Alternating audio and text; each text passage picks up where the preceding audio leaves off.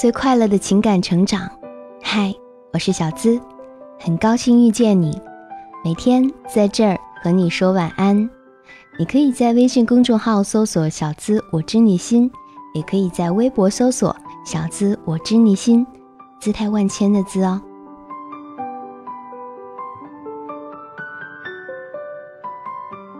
最快乐的情感成长，今晚和你说个故事。我见过那个男孩，之前合作过，人很好。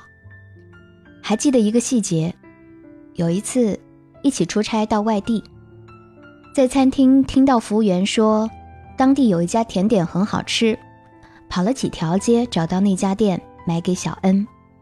跟小恩提起这件事，他不以为然，就这一次好，总被你们拿来说。隐约看到他嘴角的笑。就这一次好吗？你再想想。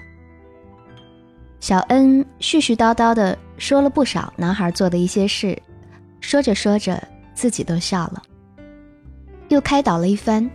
小恩若有所思的说：“嗯，每次谈恋爱都是不停的争吵，吵着吵着就分手了，很多时候都不知道怎么就吵起来了。为什么别人谈个恋爱都是甜言蜜语？”我的恋爱总是不停的争吵呢，嗯，总是碰到这样小心眼、爱吵架的男生，为什么总是我？为什么总是小恩？听到这里，我似乎想到了症结所在。不可否认，在任何一段感情中，两个陌生的人走到一起，以前的生活环境、成长轨迹都不同，哪能处处契合？再合拍的两个人也都需要时间磨合。问题是，为什么小恩谈过三次恋爱，每一次都是从一开始就争吵不断？是小恩的男朋友本来就爱跟女朋友吵架，还是碰到了小恩之后才变得小心眼儿、爱吵架？小恩对周围的人都很宽容，但是对男朋友从来都是高标准、严要求，迟到几分钟吵。没接到他电话，吵；提到了前女友，吵。正是小恩一如既往的恋爱态度，让他碰到了一个个小心眼、爱吵架的男生，吵到心寒，直到分手。可以想到，如果小恩不改变，分手之后再交男朋友，还是会这样。很多事情同理，不是换一个人，问题就可以解决的。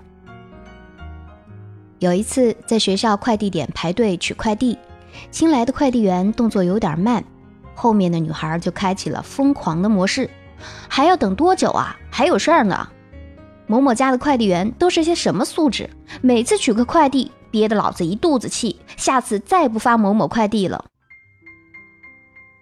之前有一个同学，每次见面都是各种吐槽，办公室的人怎么对他不好，怎么孤立他，怎么欺负他。随后就开始数落哪个女同事爱慕虚荣，哪个男同事工作不认真，哪个实习生背后说人坏话。后来换了两份工作，依然如此。似乎生活中总会有一些问题一直缠绕着，解决不了。只是，你以为换一个人就好了吗？为什么总碰到爱吵架的男朋友？为什么总是碰到素质不好的快递员？为什么总是碰到对你不好的同事？为什么总会是你呢？是他们本来就不好，还是碰到你之后变得不好？还是他们针对你？还是你处处不留余地？有些时候，有些问题，别说换一个人，就算换一达人，恐怕也不能彻底解决。我们每天要接触很多人，也许会碰到那么几个不太按常理出牌的人，但是大部分时候，人和人之间还是可以和平相处的。如果一个人和其他人之间的连结出了问题，而且总是同样的问题，可能自己也要反省了。就像小恩和男朋友之间，并没有本质上的问题，只是两个人经常有小摩擦。如果小恩学会了宽容，见台阶就下，一句话说错了，笑笑就过去了，一次架吵完了，抱抱就过去了。这样，小恩的男朋友可能就变得不爱吵架了。同样的道理，也许对快递员多一份理解和尊重，快递员就变得通情达理、热心善良了；也许对周围的人多一些热情和宽容，一起共事的人就变得不冷漠了；对下属多一份体贴和耐心，下属就变得尽心尽责、能力强的好员工了。周围的人并没有那么多精力针对任何一个人，而且争吵。一个人吵不起来，沟通一个人做不来，不愉快一个人也做不到啊。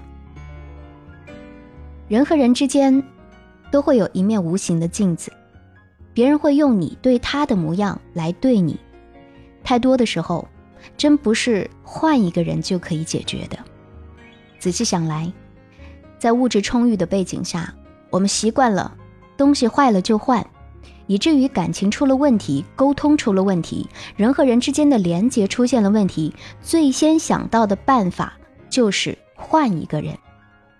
殊不知，这样并不能解决问题，尝试修复和改变才是最有效的办法。曾经看到一条微博，写的很贴切，问奶奶：是什么让他们维护一段感情长达六十年？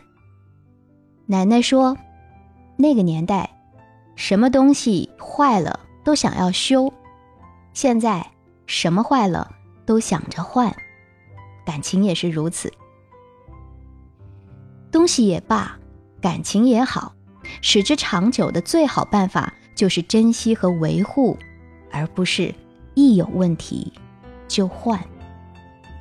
也许有一天，等我们学会用修。”来代替换，不再用寻觅，很多问题都迎刃而解了。